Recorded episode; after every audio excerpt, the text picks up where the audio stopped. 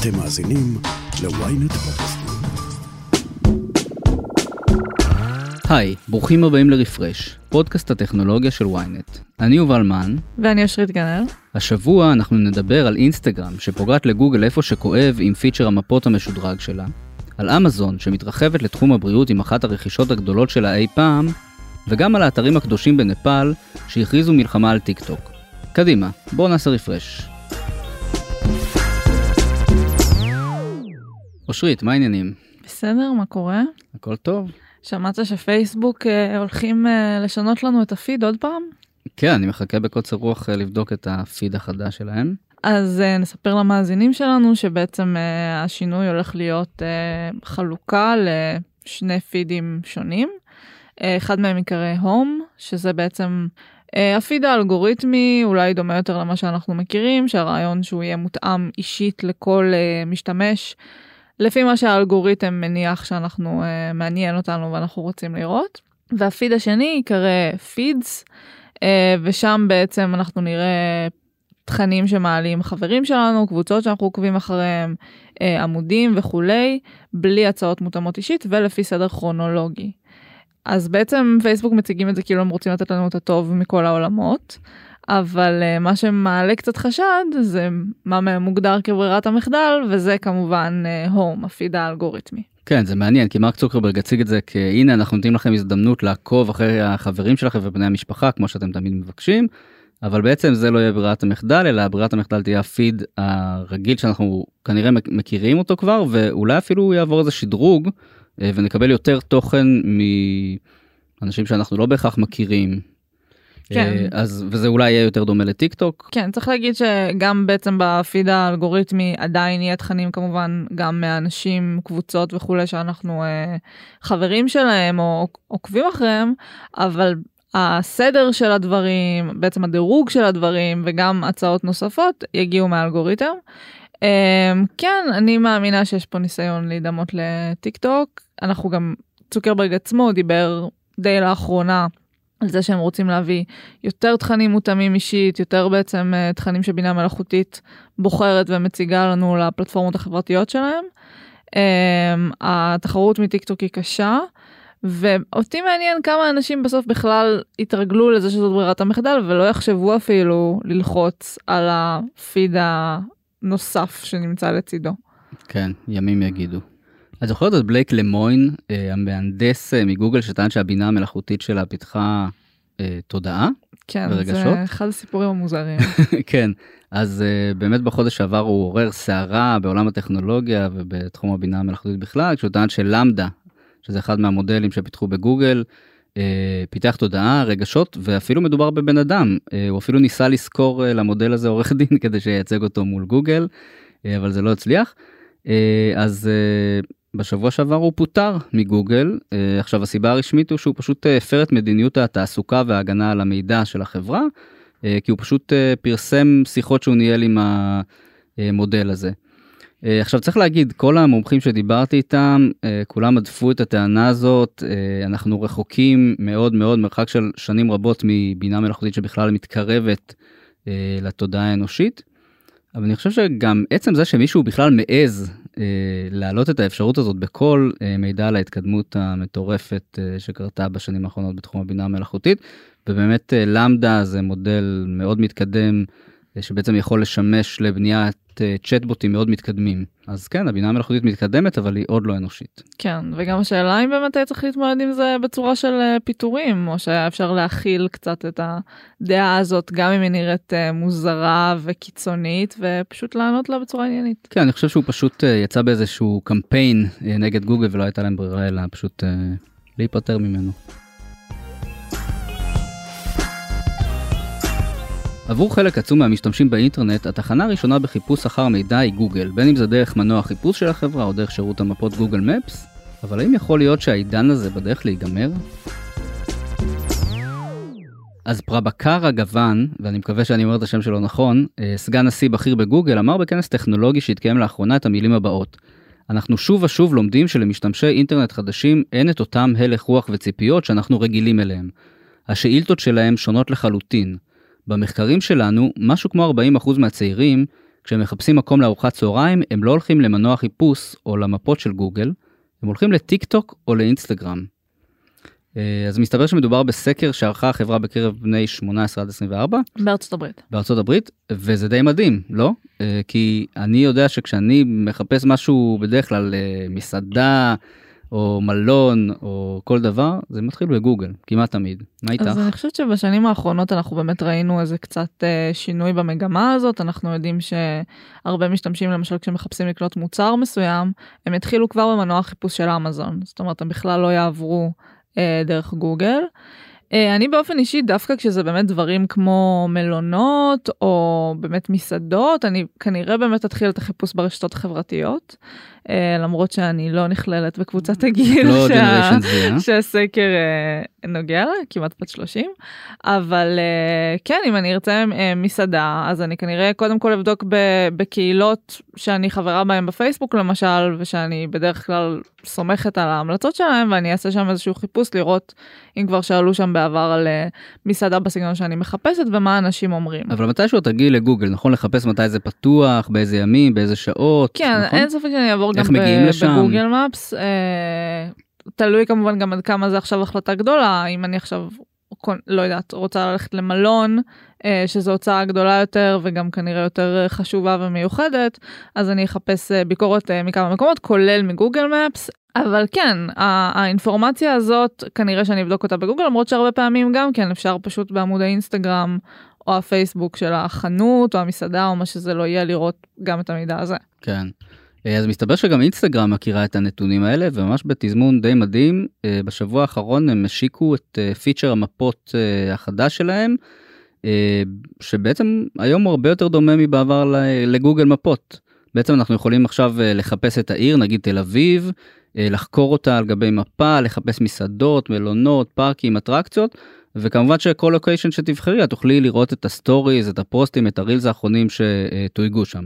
כמובן זה רק אם המשתמש באמת החשבון שלו הוא ציבורי ולא פרטי אה, ואם הוא תייג את המקום הספציפי שבו הוא צילם.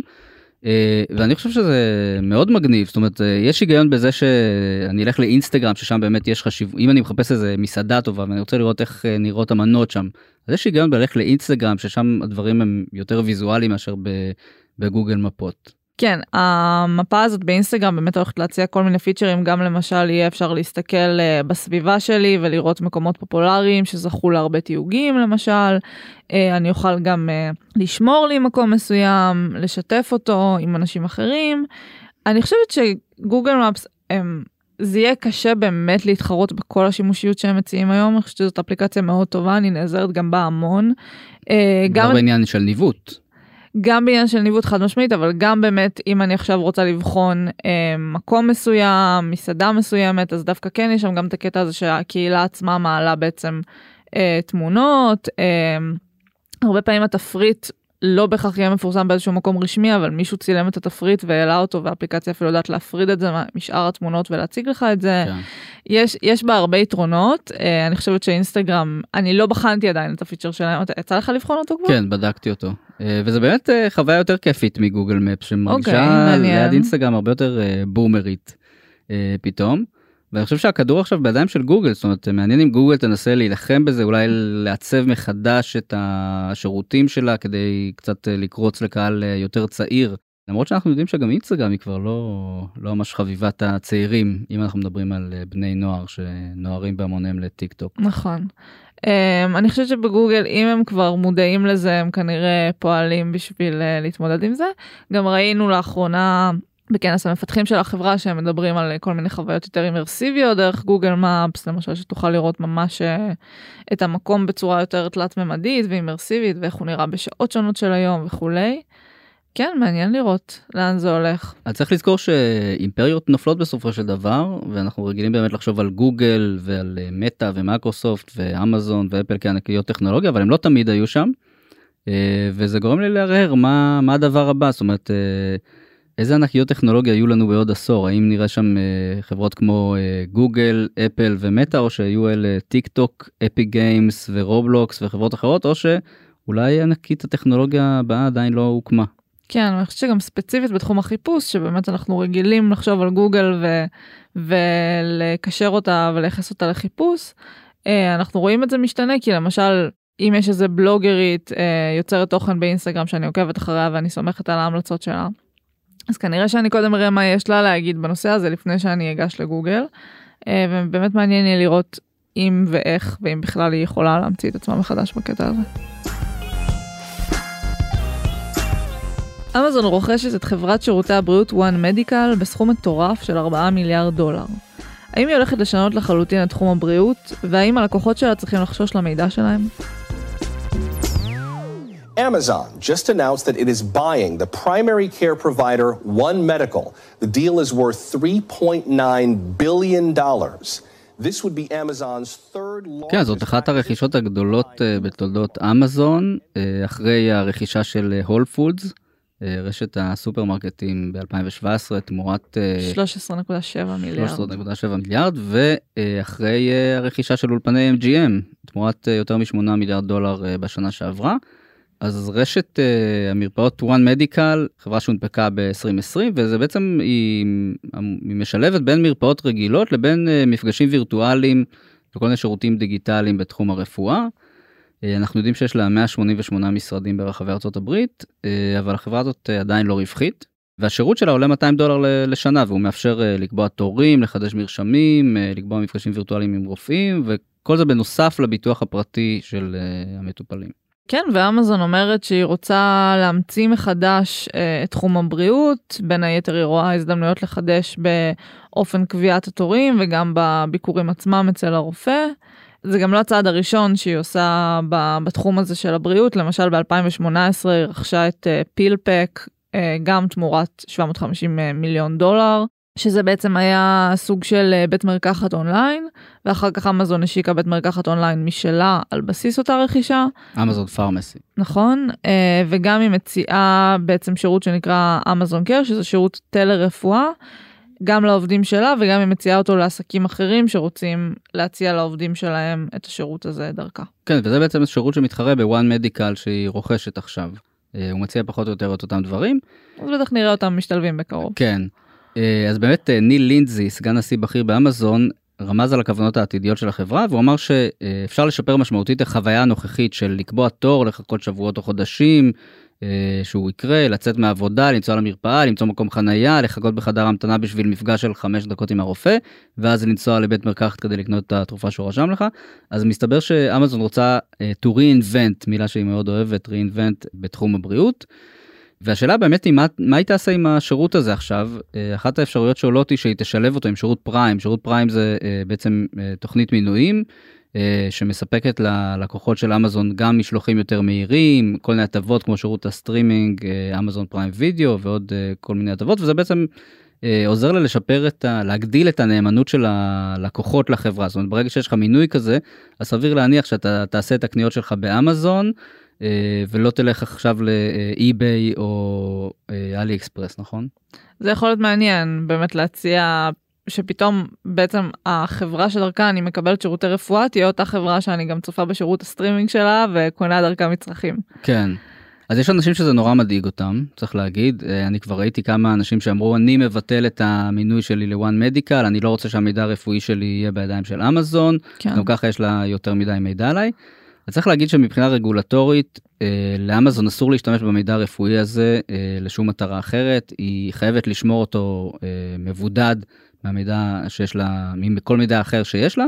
אסור לה למכור אותו לצד שלישי אה, או לכל גורם אחר אה, ועדיין אנשים לא לא רגועים מהרכישה הזאת. אה, יש אנשים שאומרים שמדובר ברכישה מפחידה אפילו. וזה גם מה שהתחייבה לעשות בעצם אמזון הצהירה שלפי דרישות החוק אמזון לא תשתף את המידע של הלקוחות מחוץ לוואן מדיקל עבור פרסום או שיווק של אה, מוצרים אחרים ללא רשות מפורשת אה, ובאמת שהמידע הבריאותי ינוהל בנפרד משאר הדאטה של אה, אמזון אבל באמת כשמדובר בחברה שהיא ענקית קמעונאות ובעצם היא רוצה למכור לנו כמה שיותר מוצרים וחוץ מזה גם יש לה עסק של פרסום.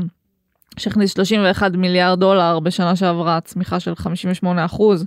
אנחנו רגילים לחשוב באמת על אה, על מטא ועל אה, אמ, גוגל בתור ענקיות הפרסום אבל אמזון היא כבר שלישית אחריהם אז באמת מעבר לאפשרות לקבוע תורים דרך האפליקציה או לנהל אה, צ'אטים עם הרופאים דרך האפליקציה של one medical אפשר גם לתעד את המידע הרפואי שלך כמו לחץ דם וכל מיני סממנים גופניים כאלה. אז באמת אפשר להבין למה החשש של אנשים שמידע כל כך אה, אישי עליהם פתאום אה, יהיה בשימוש נגדם באיזושהי צורה. כן. ועוד סיבה שגורמת לדאגה זה ההתרחבות הזאת של אמזון לעוד ועוד תחומים. אני חושב שבארץ אנחנו לא מכירים מספיק את אמזון, היא, היא לא שחקנית מאוד חזקה בשוק הישראלי, אבל בארצות הברית היא פשוט כוח ענק. אה, יש לה e-commerce, יש לה רשת של סופרמרקטים, מפתחת מונית אוטונומית, היא רכשה עכשיו את MGM, יש לה שירות סטרימינג, יש לה את... כל המכשירי בית חכם. זהו, את אלקסה, יש לה סייעת הקולית המצליחה, יש לה רמקולים ומסכים חכמים שהיא מוכרת, יש לה את רינג, זו חברה שמוכרת כל מיני מוצרי אבטחה ביתיים, זאת אומרת, זה באמת אימפריה ענקית, ו- ועכשיו היא בעצם משתלטת על עוד איזה נתח שוק, וזה מאוד מדאיג את הצרכנים בארצות הברית, או לפחות חלק מהם. כן, אני חושבת שבעצם חלק מהסיבה שהיא פונה לתחומים אחרים, אה, זה בשביל להימנע מזה שהרגולטורים יעצרו את הרכישות ואת המיזוגים האלה. כי אם היא עכשיו תקנה עוד אה, אתר e-commerce לצורך העניין, שכולם יודעים שהיא כבר מובילה בזה, לא בטוח שהיא תצליח לעשות את זה. אז זאת הדרך שלה לצמוח, בעצם להתפרס כן. לתחומים אה, שונים לגמרי, וגם לתחומים שיש להם באמת הרבה פוטנציאל, כי יש הרבה מה לעשות מבחינה טכנולוגית באמת בשביל לשפר אה, את תחום שירותי הבריאות מהרבה בחינות אני חושבת. כן אין ספק למדנו את זה בקורונה כמה אה, הרבה יותר פשוט אה, לעשות אה, תור טלפוני או תור אה, בשיחת וידאו עם הרופא שלך במקום ללכת לה, באמת למרפאה להידבק מאנשים שנמצאים שם בקורונה או לכי תדעי במה אז באמת זה תחום שאפשר לעשות בו המון המון דברים ואמזון בטח שיש לה את הכלים והיא יכולה לשלב את זה עם אה, שירותי הענן שלה ועם כל מיני יכולות שיש לה. אה, אז מעניין מה היא תעשה עם זה, ומעניין מה הרגולטור אה, בארצות הברית אה, יגיד בנוגע לזה. הפסקה קצרה וכבר חוזרים. שלום, כאן עופר שלח. במדינה שבה יש בחירות כל שנה, במקרה הטוב, ופרשה חדשה בכל שעתיים, מישהו צריך לדבר על מה שחשוב לנו, האזרחים. בכל פרק של האמת היא, אנחנו נשוחח עם דמות בחירה אחרת על סדר היום העתידי שלנו כאן בישראל. שזו דרכי להגיד לכם שנדבר על כל מה שחשוב שהפוליטיקה תעשה בשבילנו, אבל היא לא תמיד עושה, לא ברור אם היא יכולה לעשות. אז תעקבו אחרי העונה החדשה של האמת היא בוויינט, ספוטיפיי או באפליקציית הפודקאסטים שלכם. תבואו, יהיה מעניין. האמת היא, עם עופר שלח. עם עופר שלח.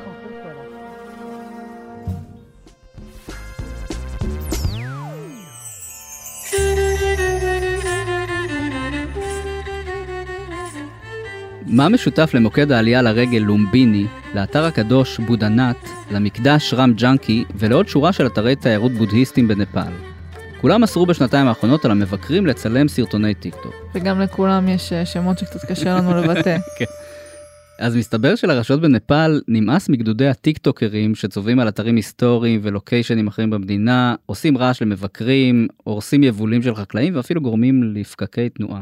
תופעה מסתבר שלא לא כל כך היינו מודעים אליה אבל uh, כשאנחנו רואים את התוצאה הסופית אולי בטיק טוק של איזה ריקוד או איזה סרטון uh, מצחיק זה הכל נראה מאוד מהיר ומאוד חלק ומאוד אסתטי. אבל כשאתה בא כנראה לצילומים עצמם ועושה את זה באתר מאוד תיירותי או היסטורי או דתי בעצם משמיע מוזיקה מאוד חזקה תוקע את התנועה מצלם את אותו קטע שוב ושוב ושוב. אמ, זה כנראה קצת פחות אה, נעים לצפות בזה או להיות בסביבה של זה. כן. אה, אז קודם כל אמ, אנחנו לומדים מדיווח באתר אה, rest of world שמדווח על כל מיני סיפורים טכנולוגיים ברחבי העולם שטיק טוק היא אחת האפליקציות הפופולריות בנפאל ומספר המשתמשים בה זינק באופן דרמטי במהלך הקורונה. ועכשיו אחרי שכל הסגרים הוסרו המשתמשים נוהרים לכל מיני אתרים מאוד יפים במדינה ויש שם אתרים יפים כדי לצלם סרטונים ויראליים וכמובן אנחנו יודעים שיש שם המון אתרים אה, קדושים אה, לבודהיזם. אחד המבקרים בלומביני, שזה אתר שנחשב למקום הולדתו של בודה, אמר שמדובר בדרך כלל בנשים צעירות, זה הוא אמר, לא אני, שמגיעות למקום בקבוצות ומבלות זמן רב בצילום סרטונים. הן צריכות להשמיע את אותה מוזיקה שוב ושוב כדי להשיג את השוט המושלם, להן זה כיף לקבל הרבה לייקים, אבל למבקרים כמונו זה מפריע. אה, עכשיו במקום פשוט אומרים שהמוזיקה הזאת שהטיק טוקרים משמיעים כדי לצלם את הסרטונים שלהם פשוט מפריעה לעולי הרגל שמגיעים לשם אה, מסיבות דתיות. כן, אגב, זה לא רק אה, מקומות דתיים, למשל, גם צוין בכתבה מקומות שהם בכלל אה, שדות חקלאיים, שטיק טוקרים באו לצלם שם אה, סרטונים ופשוט הרסו את היבולים. כן, ויש שם עוד סיפור נחמד, זה רחוב ששמו שם מטריות כזה אה, למעלה, כמו שיש גם בירושלים אני חושב, אה, ופשוט גם באו לשם מלא אה, משתמשים בטיק טוק לצלם סרטונים וגרמו לפקק תנועה כנראה מאוד רציני. אז בעצם מה שקורה זה שהרשויות התחילו לתלות שלטים שכתוב בהם no טיק טוק, אסור לצלם פה סרטונים. ומעבר לזה להציב שומרים ומצלמות אבטחה כדי לאכוף את הכלל הזה. אה, אבל יש גם מי שלא כל כך אה, בעד המגמה הזאת וטוען שזה ממש פגיעה בחופש הביטוי אה, ושאפשר לעשות את זה בצורה פחות דרסטית, לא פשוט לאסור סרטונים אלא בצורה יותר ניואנסית. וחוץ מזה שזה פגיעה בחופש הביטוי זאת גם פגיעה בתיירות כי הסרטונים האלה כשהם צוברים המון צפיות הם בעצם מעודדים הרבה תיירים להגיע אליהם בעקבותיהם. אז נפאל, אל אה, תשפכו את התינוק עם המים. כן, אני משערת שאפשר לעשות דברים באמת יותר עדינים כמו, לה... לא יודעת, לקבוע שאסור להשמיע מוזיקה חזקה או אסור לעכב את התור. משהו קצת יותר אה, יצירתי ועדין. כן, לא לאסור באופן גורף אה, טיק טוק, כי יש לזה גם יתרונות. עד כאן רפרש להפעם.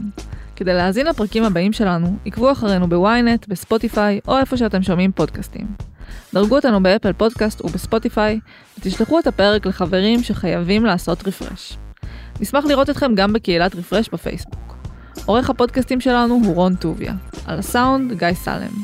תודה ליובל מן, אני אושרית גנאל, להתראות בשבוע הבא.